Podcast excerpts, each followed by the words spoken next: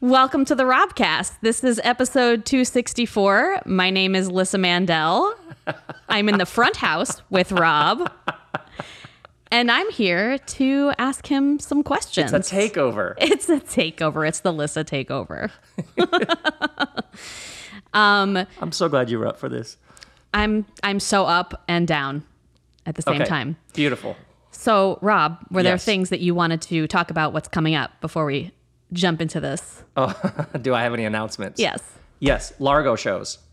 Uh, March, April, and May. Tickets are up for the March. Kate Berlant is my special guest. You know Ooh, Kate Berlant? yes, amazing. I, Hilarious. her, her stand up, right? Mm-hmm. Like you don't even what in the world. And if you've seen Once Upon a Time in Hollywood, she's the ticket taker when Mm-hmm. Sharon Tate goes to the movies. Um, just one of my uh, heroes. So she's she's doing a set as well at my Largo show. Incredible. Uh, oh, and then um, tickets just went up for May and June, two days. Uh, the How to Say Something workshops, and you should come to one of them. Yeah. they're really, really fun. Yeah, I'm there. Oh, and then I uh, I wrote a new play. Did I tell you that? It's no, but Kristen Hanggi told me that. It's called "We'll Get Back to You." She's directing, and uh, we're doing readings in New York City in March at this off-Broadway theater called Royal Family Theater, and uh, it's like right in Times Square. There are benefit readings, and uh, tickets you can get at my site or Royal Family Productions. So all sorts of new things in the new year. Um, so there you are, Robcast peoples. But this is the Lyssa Mandel takeover. So back to you. with the weather, and the weather is huge vortex everywhere. Um, Rob, when you reached out to me, you specified this idea about connection. Yes. And how newly important that is to you. And uh, which is something that you're already an expert at, but this is like next level. I've been thinking about it so much, especially in light of um, what I just told you, which I won't go into here, but basically, a person, a very important person in my life, has taken a step back for reasons that I understand. And it opens up a whole can of worms about the idea of connection uh, and how tied it is to our purpose yeah. for being incarnated in human bodies. yeah. And how interesting it is that in light of losing a connection, um, it makes me wonder if I still exist. Ah, yeah. Yeah. And I would just love to hear you talk about why this idea of connection has come more into the forefront of your mind now. Yeah, yeah. Well, most practically, um, I just have had all sorts of transformation over the past several months. And at the end of the year, I usually stop making Robcast and then start making it again, like end of January. And I kept the past couple weeks. I'd sit down in front of the mic with like outlines in front of me, and uh, that would be like the sixth year of making the Robcast. Mm-hmm. And I'd, I'd like a couple times I recorded myself giving like one of my you know talk sermons. And I was like, it's not. That was a wonderful first chapter of the Robcast, mm-hmm. but there was some like I want to be more connected.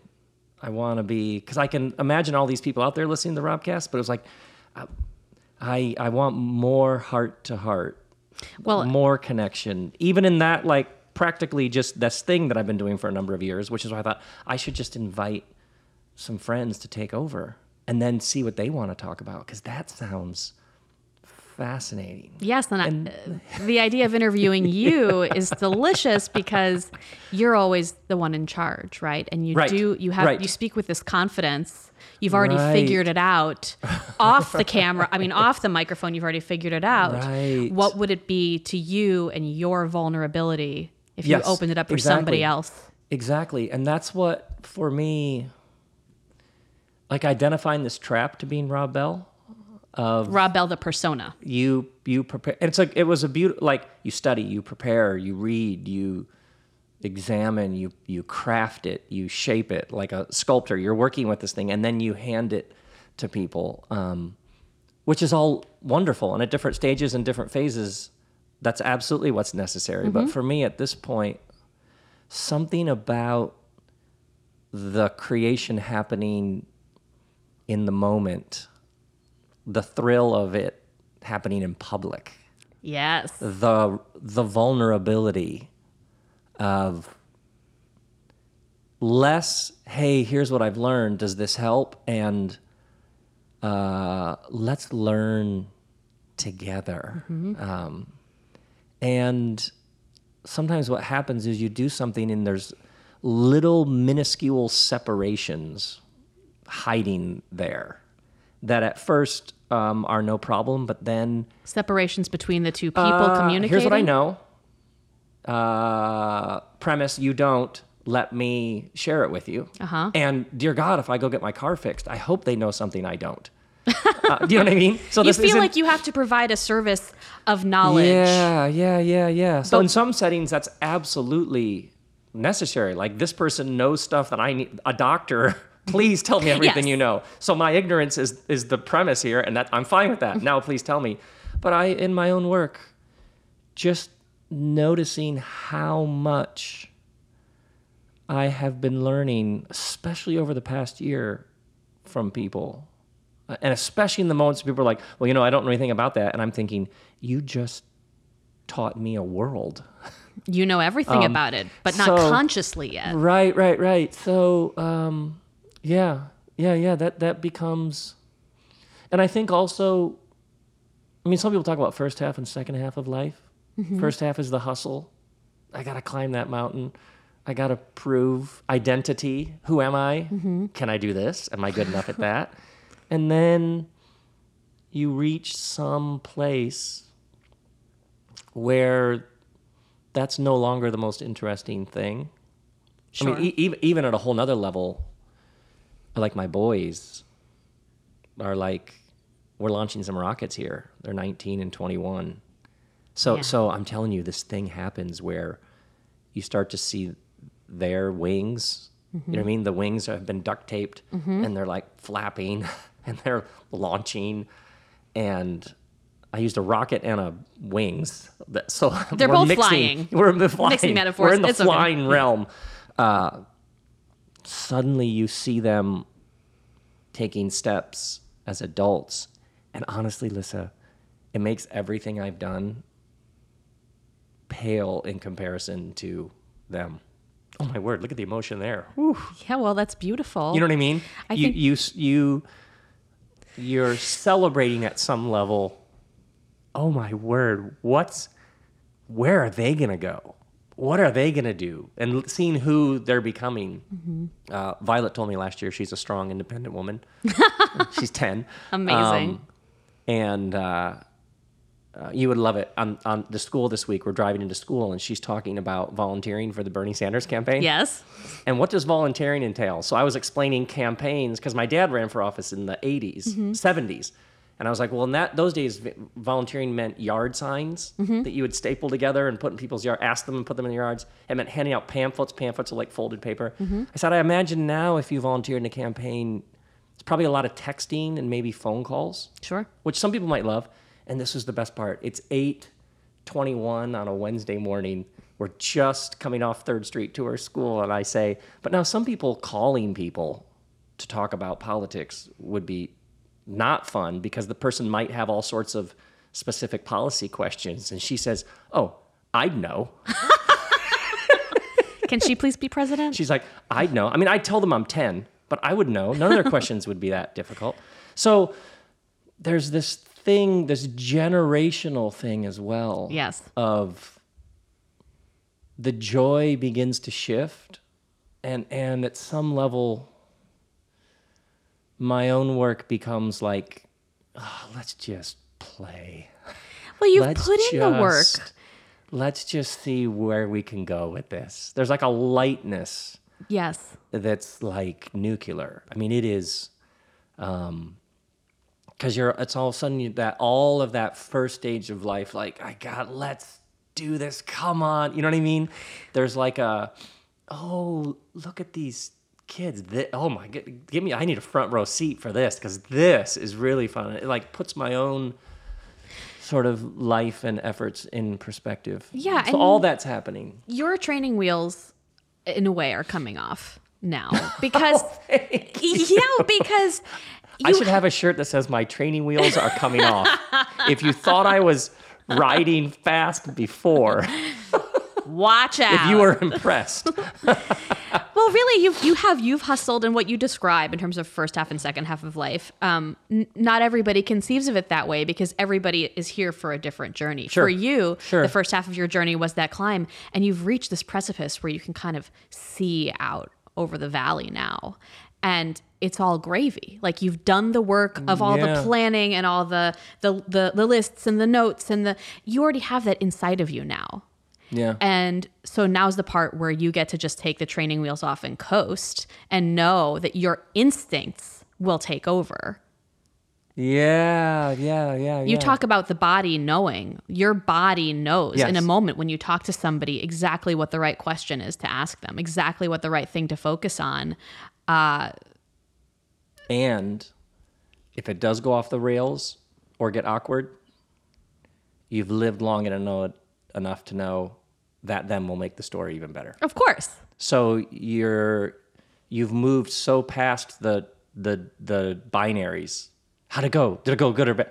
Oh man, it went bad, and you're smiling. Yes. because even those categories are you're you're laughing because you're just smiling when it goes awkward because you're like, oh, if it's this awkward, imagine when the sun rises again or it resolves or we see what was happening in there then it'll just make it even Yeah, better when the dust settles, the lesson Yes. was even bigger than you thought. yes yes yes And as so, I'm a comedian. I mean, sort of a comedian, although life you doesn't seem very funny right now. But you're also a comedian, and I feel like you're really stepping into the comedian part of your life. And a huge part of comedy is bombing. Absolutely You have to bomb. absolutely You have to bomb just as much as you don't bomb. And every time you bomb, you learn something. And same with being an improviser. You, you could all, eight people on stage could just crash and burn. But at the end of the day, it's how are you picking each other up? How are you bouncing off each other's Right, errors and turning right, them right. into baskets? And like stage one is, man, go out there and kill it or it'll kill you. Don't bomb. Work, prepare, put in the hours, get road strong. Stage two is, hey, you bombed. That was awesome how you bombed and how you handled it and how you went back to it. And the crowd loved it. Because if you can bomb and you're okay with it, then the crowd's okay with it. Now you've really given them a gift. Exactly. You haven't just made them laugh, but you've shown them something about how life works. Exactly. And the more you um the more you can be in the moment and and and comment with compassion on yourself if you have bombed, you know, the more you can be self-conscious about it to and and point to it, you make the audience trust you. Absolutely. People don't- We're going to be fine here. Exactly. And people want to see people want to see you be as human as you can be. And the more we get, I'm telling you, the beginning of 2020 is just like structures are coming down. It is crazy. And everybody is in this tumult. And the more naked we become, the more people just crave seeing everybody everybody else being human. Yes. Can you tell me a bombing story from uh, being a comedian? Do you have lots of them? I can tell you, uh, this was similar to a bombing, but uh, so as you know, I, I had I did this podcast and this live show, The Bitch Seat, for five years, which came to its natural end, which was sad. But the the fourth episode I ever did on stage in New York. I invited over a thousand people on Facebook to it. I had four amazing guests. I did all the marketing. I was dressed up like, you know, in a birthday costume, and not a single person showed up. Oh, how old were you? Uh, I was, this was, I was like 29. I mean, uh, and uh, Did you know the day of that people weren't showing No, up? No, absolutely You- not. I The had- night of the gig. yeah, because what happens with live shows is people tell you they're showing up, and then half an hour before you get 10 different messages saying, Yeah. sorry, actually, never mind.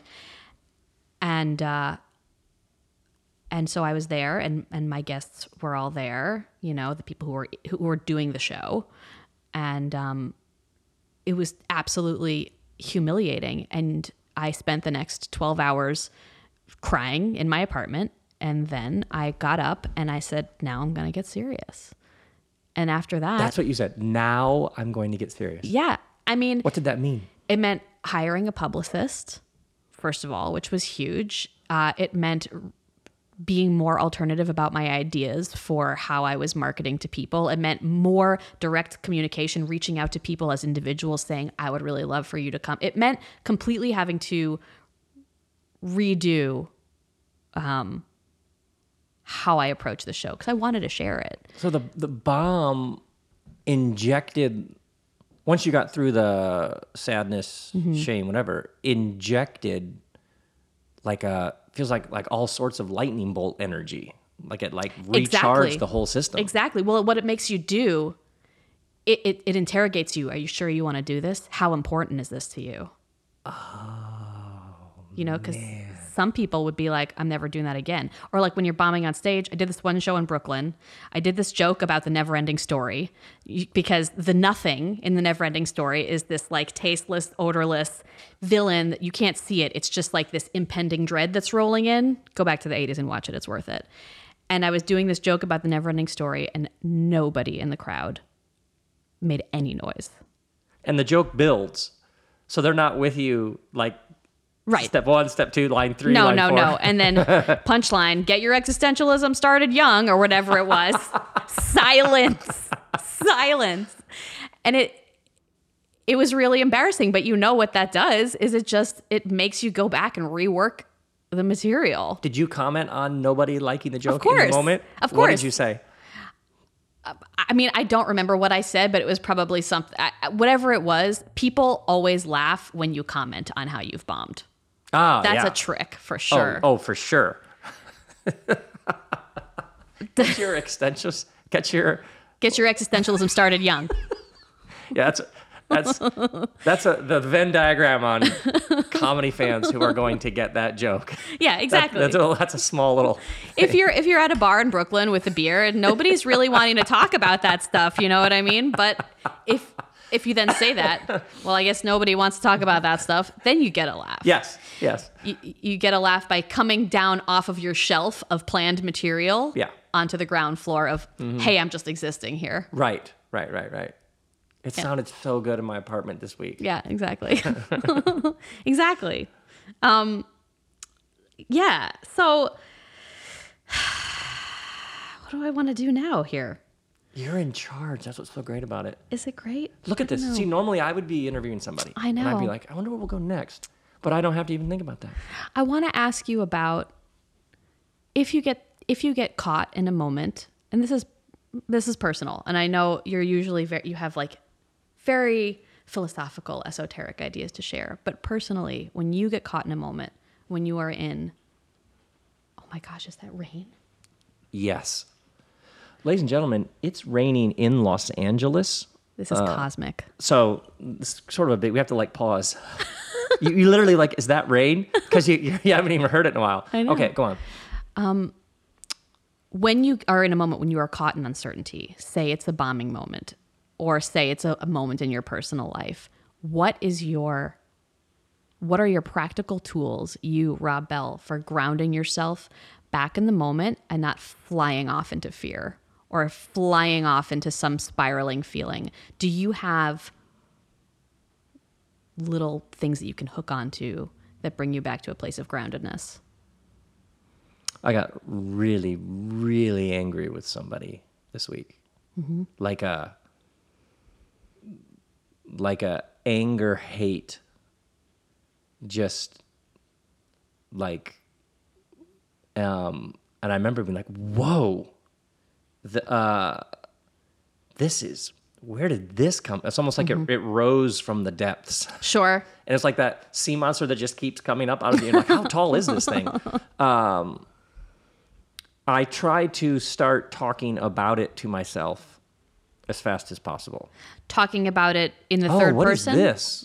Oh, look. uh, uh, cl- someone in many traditions is simply the observer. Sure. But oh, this. Um, so first, I try immediately to start narrating Yes. so that it doesn't swallow me whole. I am this anger and hatred. Right. But look at this. Right. So you don't and hatred. identify with the pain. Yeah, otherwise it takes over and it's all you can see is you are the beast and not, oh, look, the beast. And so um, that's the the that's for me been but it's very very tricky because sometimes you're like i mean your body is reacting Mm-hmm. you're uh you're like there's heat Mm-hmm. um you uh sometimes you spin i spin a little like where's up and where's down Mm-hmm. it's like a disorientation sometimes so Like a leaving of your body almost. yeah like how this is strong um and i think over time you build muscles of, i would maybe call them muscles of assumption. Oh, this is real. Um this has something to tell you. I'm assuming this has something to tell me. So whatever you don't deny it or numb it. Right. Agree. don't there's a part of you that just wants to like keep moving. Don't better now just to take the full weight of it than um just take it just take it it'll be so much better future rob will so thank you for just feeling the full brunt of it now Absolutely. than like numbing, skimming, denying. Um, and I've been very good at that over the years. Just keep going. hey, everybody, another episode. Let's do this. I wish I could take Welcome some of to the show. Um, I, for lots of reasons, have been world class at. I mean, if the if the house is on fire in past years, especially, I'd be like, "Hey, anybody want some s'mores?" I mean, I can turn. Spoken like an Enneagram 7. Yes, exactly. I can tur- give it to me, and I can turn it. Um, but the turning's only genuine because we all want someone to turn it. The only if- you acknowledge that, hey, the house is on fire, that's terrible and shocking and uh, scary and just like Yeah. if somebody can join us in it, um, honestly, and they're there with us, then if they do have some, but hey, I think we can make it. I think if they if they sit with us on Friday, then we believe them about Sunday. I was just thinking about And- how great it is to have somebody to who experiences what you're experiencing. Yeah. Not even necessarily to tell you it's going to be okay, just to say I also relate to that feeling. I have had that feeling. Right, right. And life is traumatic. For sure, it's inconvenient, isn't it? Uh, Yeah. When you have to go to work Monday through Friday, it's very inconvenient when you have when you have uh, pain of Yeah. some kind that is Yeah, so yeah. big. But when someone says to me, I can see how you get angry about that. That's that's a fairly normal response to that situation. Oh, thank you. Or I felt that way too. Because we immediately veer towards what's wrong. What's wrong with me? And not uh I think it's normal that I would have this response to this. So that's a huge part to me is I can't be the first. I can't be the first person to have responded to this this way. And maybe this is actually a very natural response. Like if you aren't fearful after that experience, um, let's not get rid of the fear. Let's acknowledge that fear is a very normal response to that. Right. So let's just no judgment. No judgment. Um, you responded this way. You told yourself this story because that thing that happened to you. Yeah, I can totally see how I would have told myself that story. As opposed to this endless apologizing, defending, shame. I can't believe I said that. Um, what helps me is uh, I'm a human being and it's very normal that I would respond to that this way. Sure. Now, what's interesting is to listen to it and see what new thing wants to be birthed in it. Um, sometimes that takes a while, but that's where the that's where the magic is. well, that's the redemption, right? Yes, That's what yes. makes it worth it to feel whatever the pain is. yes, yes, And I- I, I feel like exactly what you're describing about really sitting with the feeling and really talking about the feeling is a is a whole is a whole new world that we're in right now. And for instance, like Instagram and other social media is flooded with accounts that are about uh, uh, how to how to raise your consciousness, um, tools for raising your consciousness, and uh, and it's fighting with the structures that that are in place now, the the economic structures and the political yeah, structures. yeah, yeah, yeah. um and and so do you feel like you're part of do you feel like this new version of you is part of some greater uprising Well, I do. Uh, okay, let's go biblical for a second. By the way, you know Liam Gallagher, after a lot of shows, just tweets, Vienna, you were biblical. Rome, it was biblical. and like now at Liam Gallagher's shows, people hold up signs that just say biblical. Biblical. That's a good adjective. so great. Very descriptive. Biblical.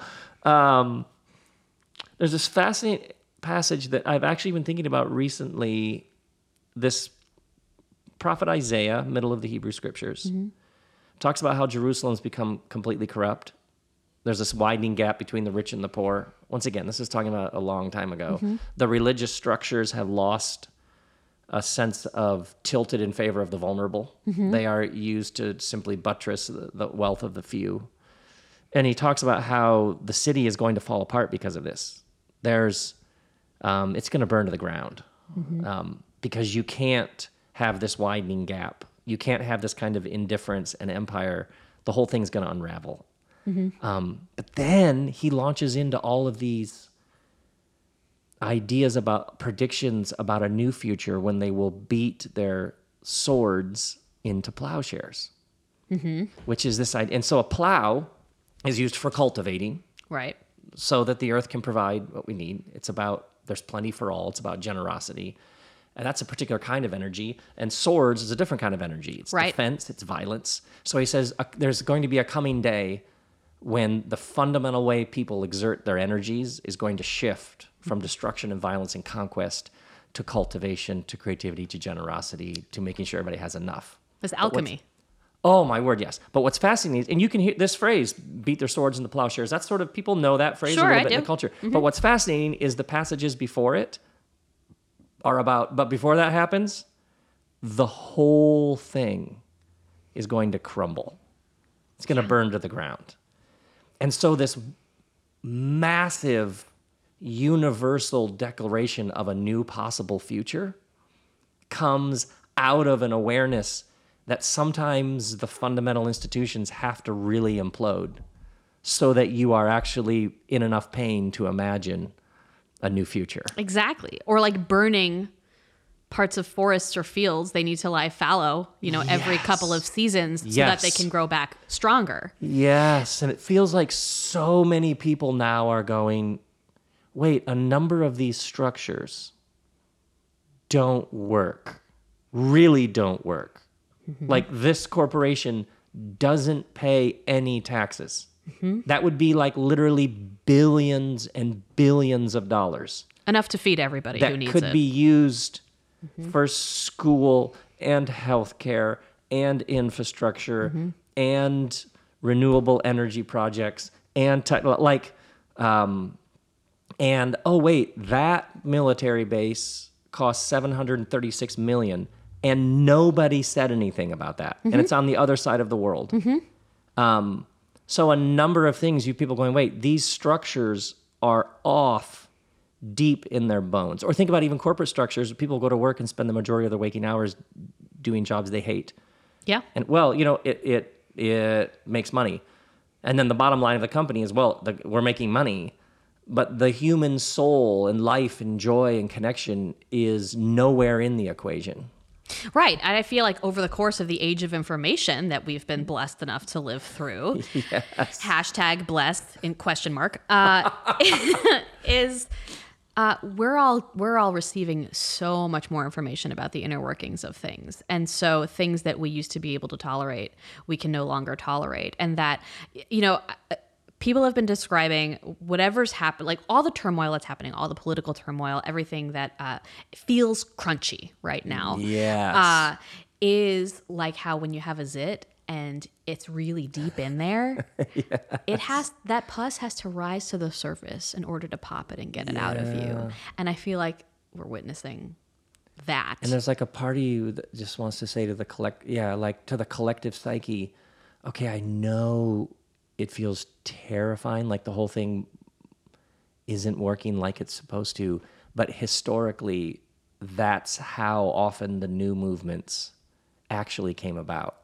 Is it had to get, and then you think about the political is always personal. Think about in our own lives how often the new birth came because something fell apart, something ended, something didn't work like it used to. And it was like so gut wrenching. And yet you look back and are like, if that wouldn't, uh, if the wheels hadn't have come off on that, I wouldn't have been in enough pain to imagine a new future. Exactly. The I would have what- just stayed there the whole way. And that's, I, I, yes, I see that everywhere. I see that everywhere. People rethinking everything. And, and, and, and my boys are very, very, they say these amazing things about how, like, Dad, the majority of these policies didn't protect the earth. So this entire structure that says follow us and do what we say was unable to do the most basic thing, which was mm-hmm. care for the earth. Mm-hmm. So like you have to understand, there's a whole world of us who the whole like, well, you should defer to that. No, it failed. Right. Right. Um, we're like the, the and my boys will often say this is the first generation that's grown up with like an apocalyptic threat of the survival of the earth. So like all the people who are like we're in charge, trust us, we know what we're doing. Uh, there are elements of that that just simply aren't true. yeah, the emperor has no clothes. Yeah, And so I see this all across, all across the board. People reimagining in the midst of all this pain, new futures that even a couple years ago would have been like, "That's crazy." Well, actually, that that might work. that might actually be way better. do you feel like you're so I, I, I love when you, you taught me about ikigai, right? The Oh, yeah, that Japanese the word. Japanese word, that means your purpose, your Oh, yeah, what is it? Uh, what gets you up in the morning? Right. Yeah. So, in light of all of these massive changes, has Mm-hmm. yours shifted? Uh, at some deep level, honestly, at some deep level, I, I've always felt like I was here to bring joy by helping people see the spiritual depth of life. And I've been rooted in this ancient Jesus tradition. So that's sort of the, the, the symbols and language and stories uh, are shaped by that. And but but lately, especially over the past, I'd say six months, oh, you're here to bring joy. Joy is fundamentally disruptive. Oh, interesting. And I think I always was like, yeah, yeah, yeah, yeah. But, you know, I'm here to bring joy. Uh, but I think, especially over the six month, no, joy is disruptive. So, can you embrace the the twins of joy and disruption? Um, because um, almost like, hey, embrace those two, and now you're really dangerous. Now it really gets fun. And uh, that's that's new to me, owning and being okay and playing with the disruptive element. That's that's that feels like rebirth, like new. Does like, it feel dangerous to you? oh yeah, yeah, yeah. Be- because I want everybody to like me, Uh-huh. uh, and uh, I, I mean, I'm, I'm aware, obviously, that, that people ha- there are lots of people who haven't liked what I do for a long time, but this feels like some new level of uh, not only it's okay, but like j- just embrace it, just embrace, just dance with it, um, question it, follow it. Um, instead of writing off the critic, embrace the critic. Tell me more. Why? Where does that come from? I would say this is such a beautiful d- uh, Um, Yeah. pattern in your life, though, right? Right, because you've dealt with feelings of, or with, with critics coming up and having to address it, and now you have this new opportunity to address the same kind of thing, but in a different way with different tools. Yeah. Yeah, yeah, yeah, yeah. And and and also um I know like when I was starting out as a pastor, you you're you're interacting with people all the time. So there's like a very practical like what works. Like even like what ideas help people and what ideas don't. But then you get to a point when you've been been interacting with enough people over enough time that there's like a there's a confidence like that doesn't work. Um, or for, for example, um, if somebody wrongs you, you're gonna need to forgive them. You're, you're gonna need to take some steps in that direction, Right. um, because otherwise it it's really really really toxic not to forgive. Not like hey that'd be a lovely spiritual practice, or no seriously you'll be happier, but like no it like rots the bones. It's like Yeah, se- it's like it's it's, like it's so there's a there's a, a fierceness um, I find an emerging fierceness of like no no no no actually this, no this is like really serious. No, this isn't like a Um, I find myself much more fierce about certain things. Um, generosity and having a generative view of things, a view of lack, a starting place of lack in pretty much every area of life will only ever make you miserable. Um, so, so I, I find an emerging uh, fierceness that I really like. Ah, Isn't this fun? I love it. Although I have to tell you, I feel like I'm bombing right now. It's the Lyssa takeover. How in the world is this bombing? I don't know because I feel like it's Lyssa all over the place. Exactly. That's how it works. Ah, I know. That's actually how. Uh, that's actually because here's what I've noticed, especially once again, especially the past six months, is somebody will be telling me about some significant moment in their life, and they'll be telling me this happened, then this happened, then this happened, and it's disjointed. Mm-hmm. And they'll be saying like, I realize this, I'm kind of rambling, it's not making sense, but but uh, the number of times I've been like, hold on, uh, it makes perfect sense. This happened and this happened, this happened, and there's no obvious relation between them, but you are telling them and it's going somewhere. Spirits duct taping all that together. Absolutely. And when you look back on your life, this happened and then that happened and that happened. And out of those events, I was transformed. I don't actually know how those different things all relate to each other. I just know 2011 to 2013, I lost my job, I did it, I did it, and out of it, I'm just noticing how much of the way that we tell our stories is like a bit jumbled. Because if somebody says, well, you know, I set out to be uh, successful and debt free, and so I just step one, step two, we're like, eh, was it really that clean and linear? No, linear? of course not. There's something non-linear and a bit jumbled about the whole thing, and that's fine. Sure. Like, that- like, uh, well, going back to Torah, the book of Genesis is this person then moved here, this person moved here, this person and their brother parted ways, this lady laughed, and she and her husband went this direction. The whole thing is the moment anybody's anywhere, they're leaving in the next verse. So you're like, ancient spiritual history, ancient history, told by the wise ones is like then they went here and then they went there then they went to this village then they built this altar then they got in a fight with that king you know what i mean But it all added up to something. "Ah!" and Yeah. they're like oh yeah this is really important you should know and then it's just like a oh, who's going you know what i mean Yeah. the gps is like racing all over the place and i meet more people who are like i'm so glad i'm here but if i try and trace how I got here, uh, I met a guy who uh, owns a company that sells plants, and he's like, "But before that, I went to architecture school." he's like, "I know that makes no sense." I was like, "No, I get it. The fact that it doesn't make sense is oddly makes sense." But I love that, and there's act- Yes. there's something very beautiful about that uh, serendipity. And Yes. for me, like the first, I, I, I'm aging backwards, right? So like I was a 65 year old woman when I was three, and I'm Benjamin Buttoning. So Why- what, what do you mean, sixty-five year old? I mean, I was really into H.L. Mencken and Dorothy Parker and was like writing quotes by them in my journal when I was like eight. Like, I was like, people are terrible and all these people are stupid. And I, I was like, you know, the catcher in the rye. was- You were an old, crusty, Yes. bitter lady Yes, when you were eight. exactly. In your room, like writing with a quill pen. I mean, essentially, yes. It was a Mont Blanc, by the way. Uh, yeah. and and you're getting younger yes. and so- happier, funnier, I lighter. think so. I never in my life thought I would go into comedy, Rob. I was a Shakespeare actor. I took myself so seriously for the first 25 years of my life. And then I got into improv, and then I accidentally got into comedy. And then I moved to California, and that was totally off script and totally, but everything was in service to my joy. Shakespeare, like proper acting, Exactly. like skills, exactly. like the method, like the exactly. diction, pronunciation, project, then improv, Mm-hmm.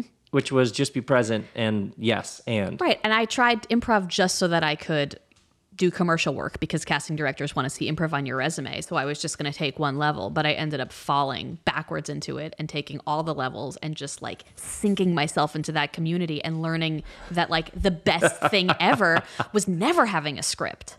Was was Were just you like a black? You like a black belt in improv? like you went all the way. yeah, I went all the way. out of improv came stand up. Yes, because after you've been sharing the stage for all this time, it gives you it gives you strength to be like, I just want to speak my own words. I want to speak my own authentic words. Um, Yeah. And I still love improv, and I think it's a really important skill to have.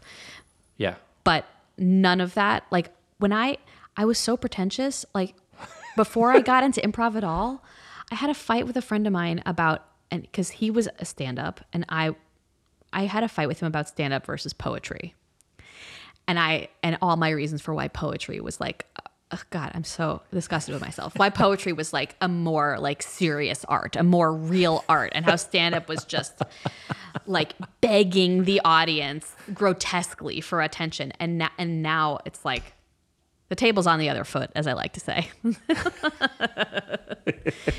but uh, I say all this by way of saying, yeah, it felt totally off script, and now in hindsight, I'm like, oh, of course it had to go in this direction. Uh, it didn't make any sense before. Can I can I go a little woo for just a second? Full go full woo. Full woo. So I'm kind of up the butt of astrology lately. Like I've really been studying uh, evolutionary astrology or karmic astrology, which is the astrology of looking at your chart uh, as sort of a blueprint for larger life lessons that you may be moving toward in this lifetime and what you may be moving away from.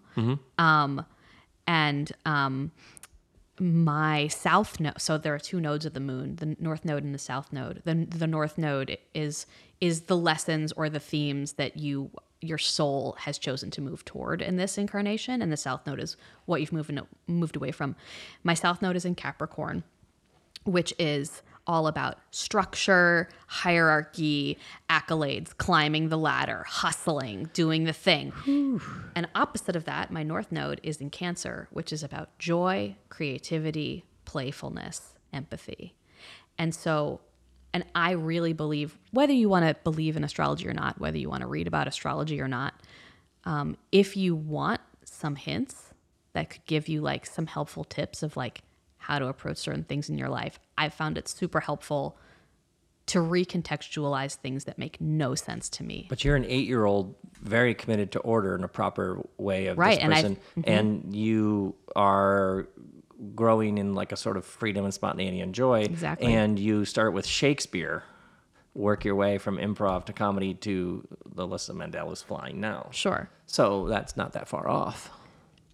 But I couldn't understand it because it Yeah. felt backwards to my brain. Ah, yeah, yeah. Of course. So, what if you could, like, based on where you are now, you know, because obviously there's lots more life to go. Mm-hmm. Where have you seen, like, the biggest thematic evolution from what to what? Oh, oh, uh, from from what are the rules and how do I follow them well to breaking the rules to well, there are rules. so uh yeah yeah yeah this this um i'll just do it how it should be done. I'll not do it how it should be done. I'll do it some new way. Watch this. To uh what sounds like how should we do it now? And how well, how's it been done? Not an interesting question. Um, what are the people doing? Not interesting But was that ever interesting to you? Was that interesting to you at the beginning? Well, there's this there there's the there's the person who says, "Hey, I'm this is out that man, this thing's outside the box." But outside the box, the box is still calling the shots. The new thing is still in reference to the box. Ah. So the box is still running the show. Man, that was way out of the box. I don't know because the box was still in the room, and actually you're defining it by the box. Right, so I don't know how way out the box is. And then there's there's a box, um, and uh, for Kristen and I and our and our kids, um, the cultural norms about how the, the game is played, we just see them just like just like we can at times feels like we can barely remember that there was ever like how do family it's just so well, how do we want to do this how do we want to play this Where do we want to go? And even watching my kids who have been like brined in this soup, Kristen and I have been just watching them like head out on their own paths that are they're like because I was like, wow, man, we were making we were blazing some new trails, and my kids are like, what trails? They're on like jets or something. You know what I mean? It's like really, really, really fun. Um, they have so few assumptions. Well, that's, I mean, that's thanks to you guys. Oh, so fun. And but here's an interesting thing. More and more seeing my kids with not loaded down by stuff, just like who am I going to be in the world? I'll I'll go this direction. Um and but then what it does is it like boomerangs back to me. So I'm watching them and everything about their like, oh, they have the whole thing in front of them. This is just awesome watching them. Just like they're so free to go wherever and do whatever. We're just cheering them on. Oh, that same. What's true about them is not true about me. So there's this fascinating thing. I'm gonna be 50 this year, It's crazy but there's to me. this fascinating rebirth happening to me through my kids of like Ah. name one thing that's true of them it's not true of us and and seeing it in kristen too like but we yeah let's just do it that way okay I think it, uh, I think all the kids who are alive right now and being born right now, because you know the birth rate is going down Yeah. for various reasons, Yeah. And that uh, you know women are are deciding not to have children, Yeah. uh, for various reasons. And I think so. I think that the kids that do that are born, the kids whose whose souls chose to incarnate now, are so bright Yeah. and precious and smart and th- those souls are the ones that are powerful enough to meet this apocalyptic energy i like the way you say that i like the way you say that yeah i do uh, yeah my uh, there was a concert at my at violet school outdoors in the parking lot it's like there had to have been 500 or 1000 people in this parking lot for these kids singing and just what they were singing violet had a class in protest music in- in fourth grade like amazing um, what they were singing, uh, what they were. She's doing her big report now on AOC. her awareness of the world and how, like, who, who, what's like her sense of like moral compass is so strong about each other and respect and love and it's like um wow it's like you see evolution happening right you- that, before your that, eyes that is I that is genuine. I think that's very very real. I at least I'm seeing that um, up close. Yeah. is, is there a part of you that feels uh, fear or or um, sadness about about knowing about seeing the passage of time and seeing like the younger generation come in as you are cycling out. Not that you're cycling out. Sorry that sounds very dark. I don't mean that but i mean Um, that's a great great question.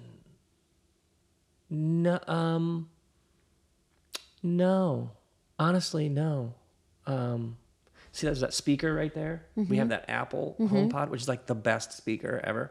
Um, it's so loud, but it's the bass is amazing, and everybody's phone can play.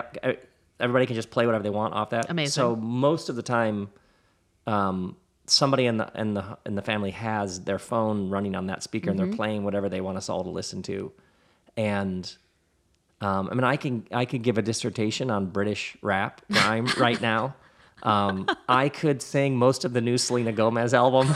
I mean, I can like every obscure indie band of the moment right now. Um, uh, like all like the there's some I I take specifically about music because the life and the Kristen dancing right over there, and Violet doing a TikTok move, and Trace um, coming through and playing us the new Stormzy or the new Skepta or the new Dave. And then Preston's like, you got to hear this song. The 1975 just did the fourth single off the new album, and look at that was yesterday. Um, no, no, it doesn't make me sa- sad. It makes me wow. What ex- man? If you would have played this for me when I was 20, I've been like, what? Um, so no, I I have like this. Like this is fun where it's headed. man i just want some of that juice i really When this episode, when we're done recording, I'll have to I think they're all out there. They just know we're recording. I'll have to have them come in and like, or have Violet do one of her TikToks. Yes. And you'll be like, this is what people are. when you see her do one of them, you'll be like, oh, we're gonna be fine. I mean, I, I I feel like I had a moment a couple of years ago, and I'm in my late-ish 30s, and I had a moment a couple of years ago where I was like, "Oh, I'm not the target demographic anymore." And Ah, it was yeah, like right, right. such a Yeah. I mean, which is a relief Yeah. a little bit, but it's also just interesting. but I love the better grasp of the playing field. yes, There's some Yes. moment where you start you've lived long enough to see god i sound like i'm 100 um, where you where your pattern recognition gets much better Absolutely. so this thing comes along and it was like, what is this but you're like oh this is that in in new garb it's it's wearing a, a different color lipstick and it's listening to but it but I- but you just get a little more like i i there are only so many archetypes there's so many, so many, so Right. many. So after a while, you get this like, oh yeah, yeah, yeah. I know, I, I, I recognize that. Yeah. I know it's new, but I also recognize it. so it's not as much of a surprise. It's not as much of a surprise. Like You're like, oh yeah, that's the move. That oh, it's like an example would be, oh yeah, that's that's the move from disempowerment to empowerment. Oh yeah, that's uh, lack. Yeah, and that's scarcity. That's the engine there, and they could they could switch out engines and put in the generosity, the generative engine, or you know what I mean, or or mm-hmm. that's aesthetics. And mm-hmm. aesthetics, why did you paint that that color of green and not that color of green? That's an aesthetic decision. So aesthetics mm-hmm. are very hard to explain or justify. Why that shirt and not that shirt? I don't know. Why'd you like that movie and not that movie? We can kind of, but some of it's aesthetics, which is very subjective. So there are all these things where after a while you just go, oh yeah, that person's trying to explain something that was an aesthetic choice that was not objective at all, and they're trying to rationalize it. They're trying to cram it in, and just just say, I like the pink better. Just just you'll be so much happier. So there's all these moves that you just see. Oh, that's what that is. Got it. sounds like acceptance. Well, you think about historically, the village elder was like down at the end of the the last hut on the left, and if you were in a jam, you're all bound up in your nonsense as a whatever. Well, go see the elder, and you go sit with her, mm-hmm. and you're all worked up. I mean, she'd be like, "Hey, that thing right there that you're all shorts in a bunch about, waste of time. It'll be gone in two months, honey. Mm-hmm. You don't even remember his name. but this thing over here that you're ignoring, super important. Mm-hmm. So the the village elder, they were the last person who was like, "Turn that music down." They were the last thing. They were the last person to be like brittle and sort of, "Ah, "Are you kidding?" Sure. They were the flexible one mm-hmm. who was like, "Hey, I've lived long enough to know what matters and what doesn't." You are bringing back the village elder. Oh, I, well, I, no, I have some village elders. I know, but you're going to become one. really? We've like because now the way our society thinks of like uh, older people Florida. is Florida, right? or, or retirement. rigid is like a rigidness, a stuck in your ways. A when Yeah. I back in my day, Yeah, yeah. as opposed to in these ancient tribal Right. places where it was flexibility. The village elder was able to be the flexible one. Right. The village elder was the one you needed who'd lived through so much. And when you're just going on about the latest crisis, the village elder is just smiling, like, I'll just wait for you to be done. Yeah. And then we'll talk about what really matters because you're going to be fine. There's like a twinkle in the eye that's not a naivete or like a checked out. It's a dialed into the thing behind the thing behind Exactly, the thing. Exactly, exactly. Yeah, yeah. Well, there you go then. I'll just own up to it. Good. I'd love to be a village elder someday. You gotta get your your robes. I don't know how this episode feels like. I, it just, I don't know. It's funny. Um, You don't have to publish it if you don't want. It's okay. oh, of course. of course. Ah, truly all over the place. Uh, Let's do a little more. All right. Um, what did I want to say? Um, okay. So I want to. I'm sorry. I I know that you're very happy and joyful and lovely, but I really did come here wanting to talk about pain Oh, good. Um, Let's do it. because uh, It's all part of it. it is it is part of it and, Yes. and something that um, i'm definitely being faced with right now is because i've i'm in this sort of pain this pain Yes. of loss or grief Yep. or codependency Yep. have done it before and now it's coming back again and i recognize it and i Oh, you've been through a similar experience. i've been through a similar Okay. experience uh, like maybe 20 years ago Okay. And the waves of pain still happen. Yes. The waves of fear still happen. But now I'm too wise to get completely swallowed up because I see what's going you know on. their waves.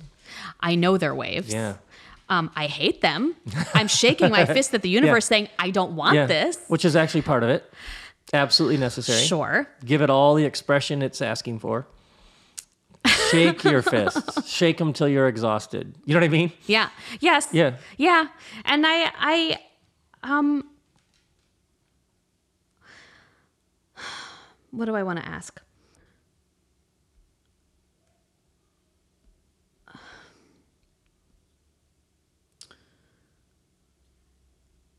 I know you've talked about this before. I, I don't remember exactly what you called the podcast, but like if a lot of this pain is coming from being in a liminal space, mm, being mm-hmm, in a space of mm-hmm. total uncertainty, Yeah. and you have to wait. It's like in the tarot, it's the hanged man card. It's the card Oh. of waiting for the next information to come. You have to Yeah. just sit in yeah. it. What do you, how do you hold that pain and wait for it to pass? What is the, uh, and I feel like I sort of asked you this question in a different way earlier, but I just want to know more about um, how do you talk to it? How do you interact with it? What are things, what are passages that you read that mm-hmm. bring you back mm-hmm. to earth? Like I brought, I brought this Rumi book and I brought the Kahlil Gibran, The Prophet, mm-hmm. because they're, they, they are books that like, as I'm in the pain, they help me embrace the pain as a, as a conduit toward healing. If you're not avoiding the pain and you're in it. So suppose you're in a place of deep grief and it's just washing over you. Oh. I have a pain from a relationship that that is present to this day. It never goes away. And it never resolves. And I don't I walk with the limp because of this one particular decades old pain Really? of a really oh yeah. Yeah. Where does it live I your literally body? can't imagine talking about it publicly. Uh, maybe someday. Okay. But it, it Okay. and uh, it makes no sense to me. It makes uh, no sense, and that's actually it's helped me not be enslaved to my mind because pain is trans rational is the word that helps me. You you you can think about it. You can think about the person, love the person, miss the person, hate the person, feel betrayed. You can feel about it. And yet it's an experience that goes beyond any sort of rationality. It's it's a a fully orbed experience that sits there unresolved. And so um and I don't know how in the world to re- to resolve it. It makes um, it opens me to every other person I interact with who has something unresolved. Mm. It's like a mm-hmm. tuning fork. yeah, I love that. I wouldn't know what they were talking about if it wasn't for this thing. Yeah. Oh, yeah. And there's something within me. I want everybody to like me. I want everything to make sense. I want all stories to have a beginning, middle, and end. And the universe won't give me that. It won't. I have issues. you know what I mean? Yeah. with this whole setup. Um, it makes me feel small, impotent.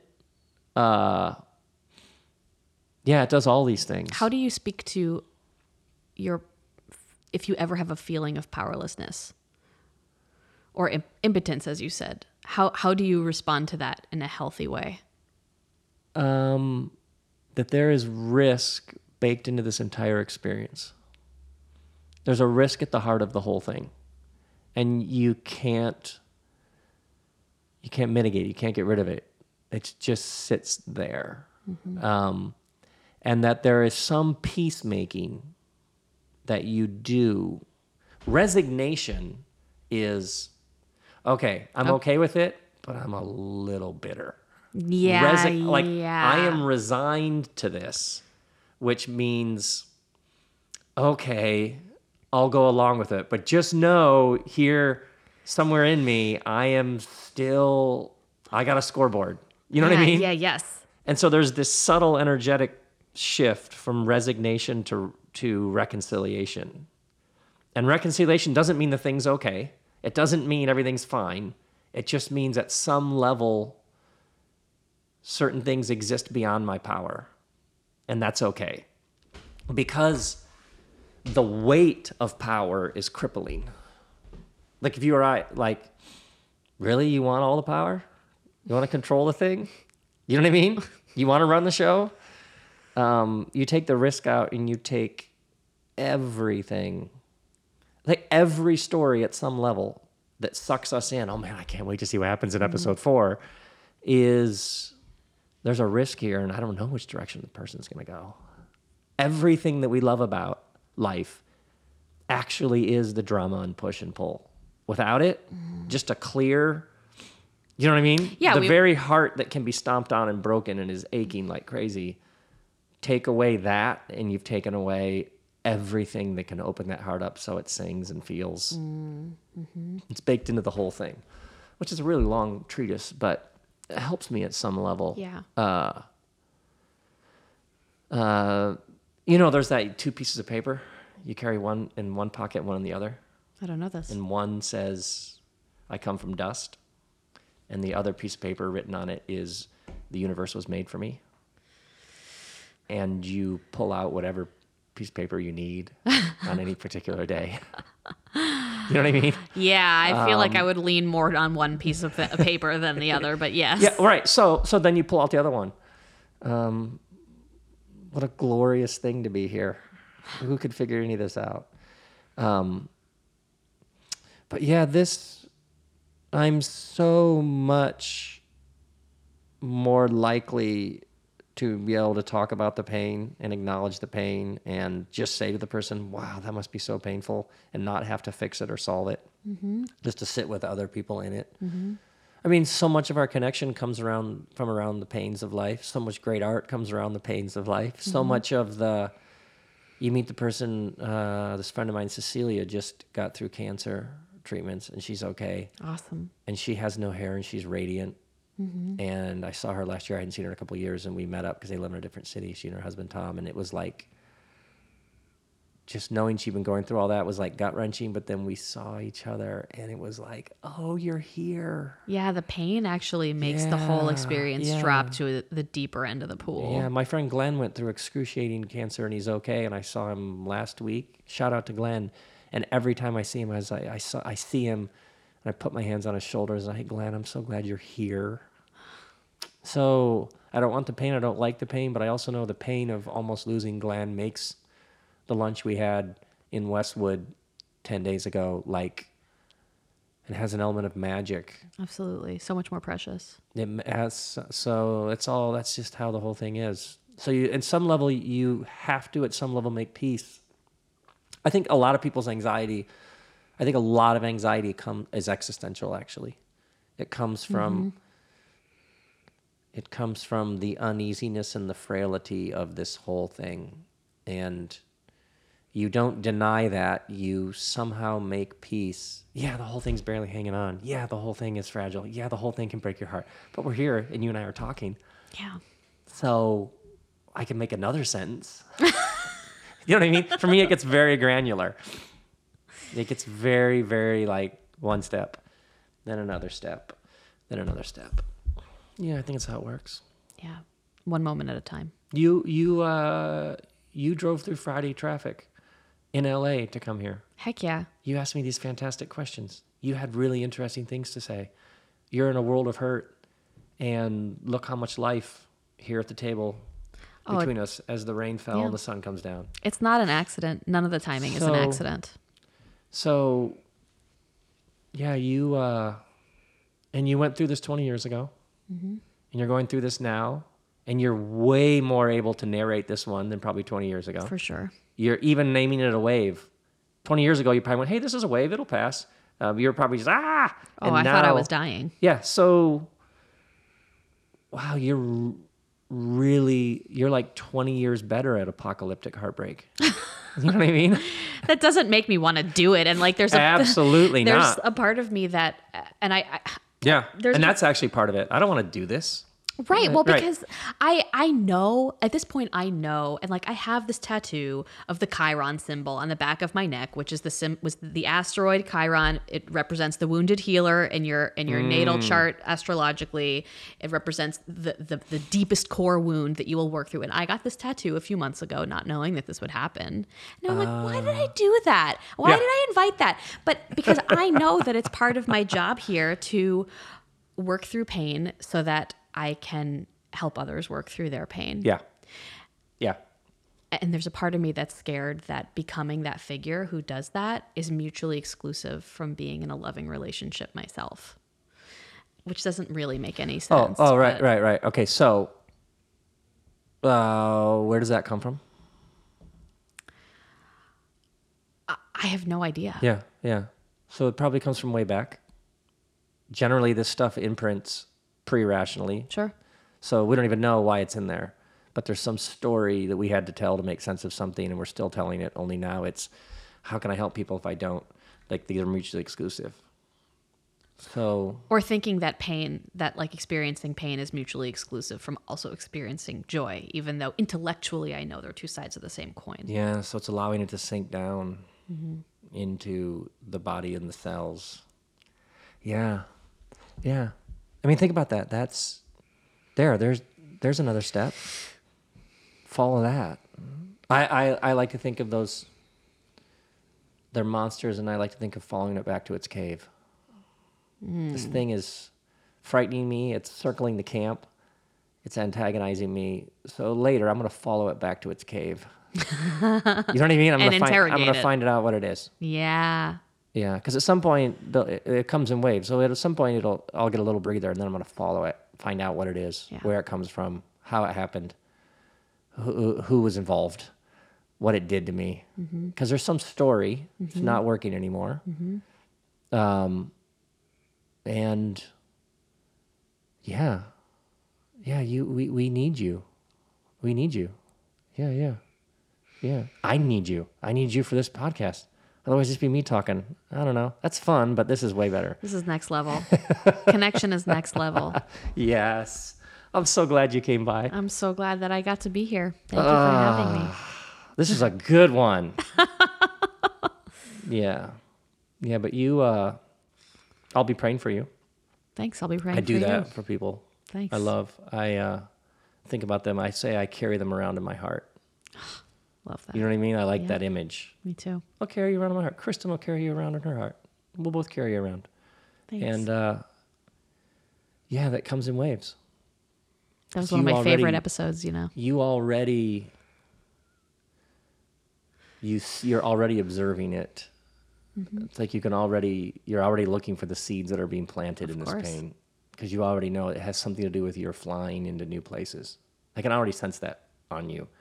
Like this is the worst ever, but I also know that it's like It's the only way through. something else is lurking. Something new is lurking in it. Yeah.